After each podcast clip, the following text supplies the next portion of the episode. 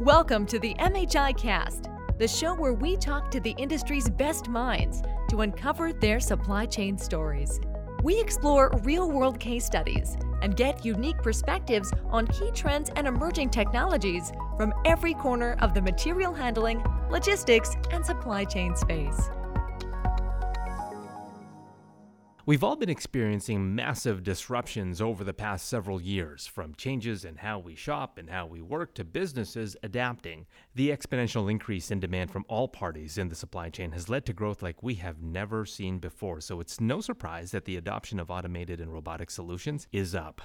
But is there a gap between innovation and adoption?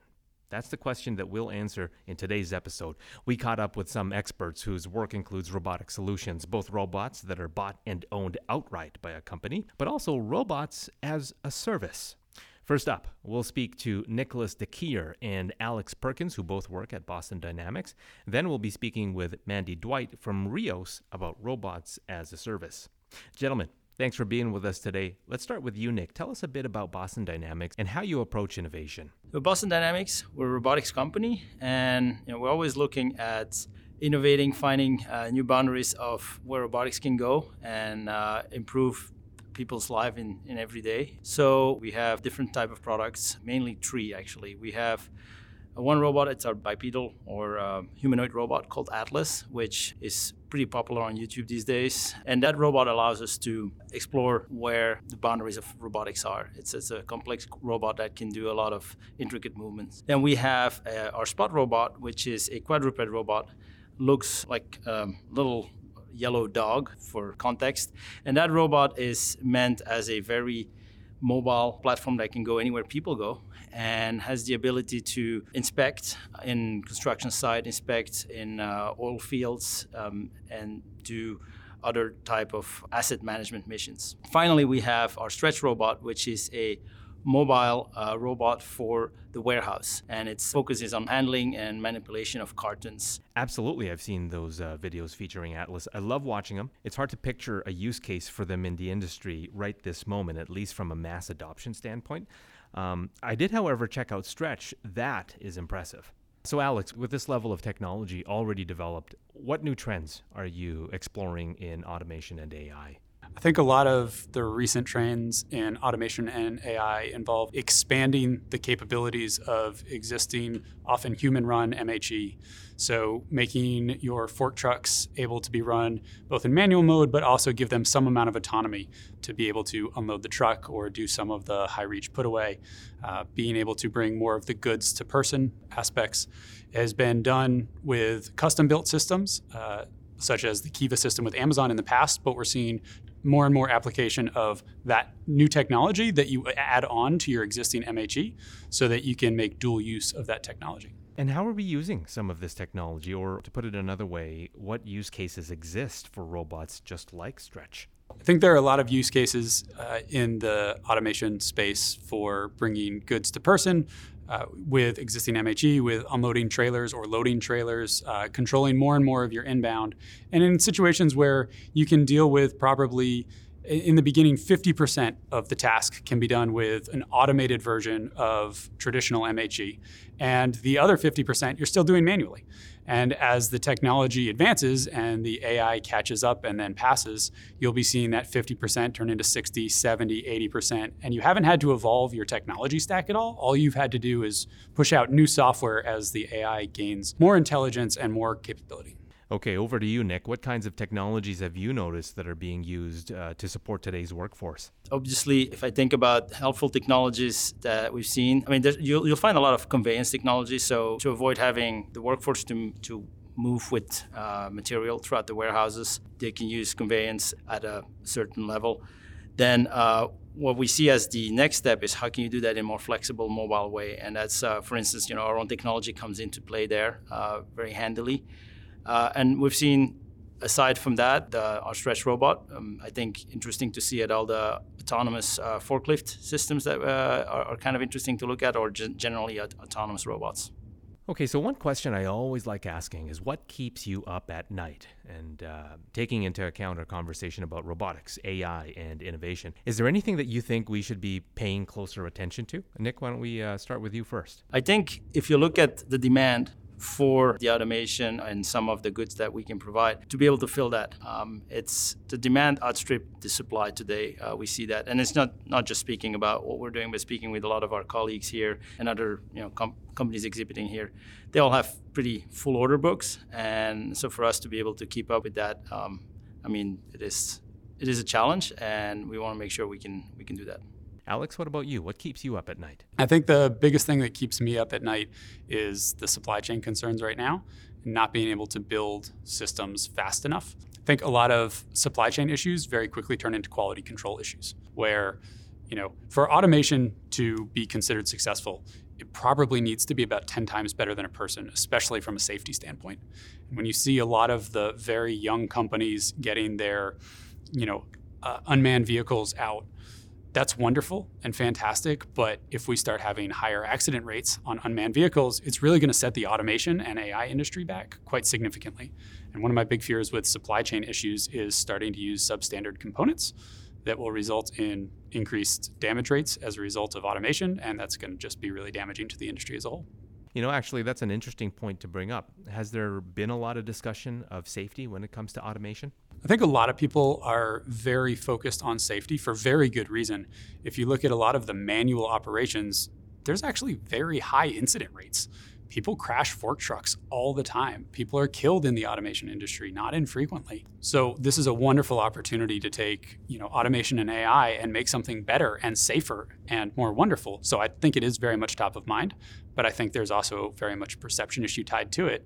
And I do think robots will be held to, you know, a 10x higher standard for expectations of safety since safety is uh, top of mind for many people, and we've all seen some movies with uh, an evil or man- malfunctioning robot, how do you at uh, Boston Dynamics make sure that robots are ready for the real world?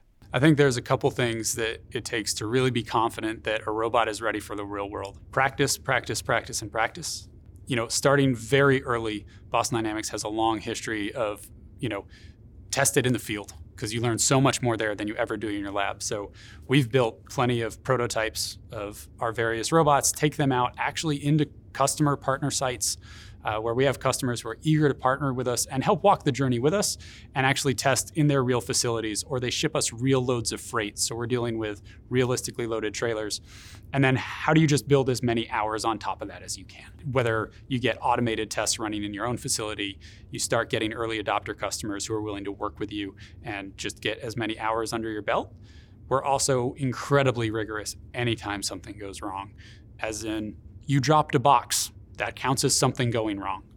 It doesn't have to be anything uh, catastrophic or large scale, but anytime something happens, we're very, very rigorous about collecting that information and processing it and making sure we solve that problem. And I will say that's one of the big advantages operating now versus even 10 years ago. The ability to collect large amounts of data and process large amounts of data is a fantastic technology enhancement that allows us to really dig in and solve the small problems before they become big problems. Well, that makes absolutely perfect sense. Thanks for joining us today, gentlemen. It's always a pleasure to find out what you're up to in the industry at Boston Dynamics. Okay, next, let's speak with Mandy Dwight from Rios. Uh, she's here to talk to us about robots as a service. With innovation booming, especially in automation and robotics, and adoption skyrocketing, it seems like this could be a solution for those who want to purchase uh, but are on a wait list. Mandy, thanks for joining us. Please assume I do not know much about the concept of using robots as a service. So, what can you tell me about this? Robots as a service is a solution service that you know companies offer to businesses of all sizes, all levels of automation users, um, in which people pay for the robots for the hours that they're in use. It's a little bit different than a capex. Uh, capex, um, you know, people would purchase the robots outright. Robots as a service, it's really a solution. So there's an hourly rate in which uh, you know somebody, a user, would pay for the robot when it's in use. The good thing about a robot as a service is that everything is really included in that service solution. So, for instance, installation, delivery, site acceptance testing, bring up of the machine. Uh, you know, when everything is complete and the robot is really hitting the customer's metrics, then billing turns on for that work cell. And it's not done there. Uh, what's really nice about it is the support, the preventative maintenance, all of those things are wrapped into the solution. So an end user never has to pay for support, never has to worry about when a part is going to go bad. That's always being taken care of at the back end as a solution. So really great worry free, no uh, robotics engineers that need to be hired at the end customer site. Just a really, really nice solution for them. This is a really intriguing and interesting offering. What are, what are some of the trends that you're seeing with robots as a service? Now, of course, you know, that's spinning off into the full robotic work cell. You know, a work cell that shows up at your site, brought up in about two weeks, starts working.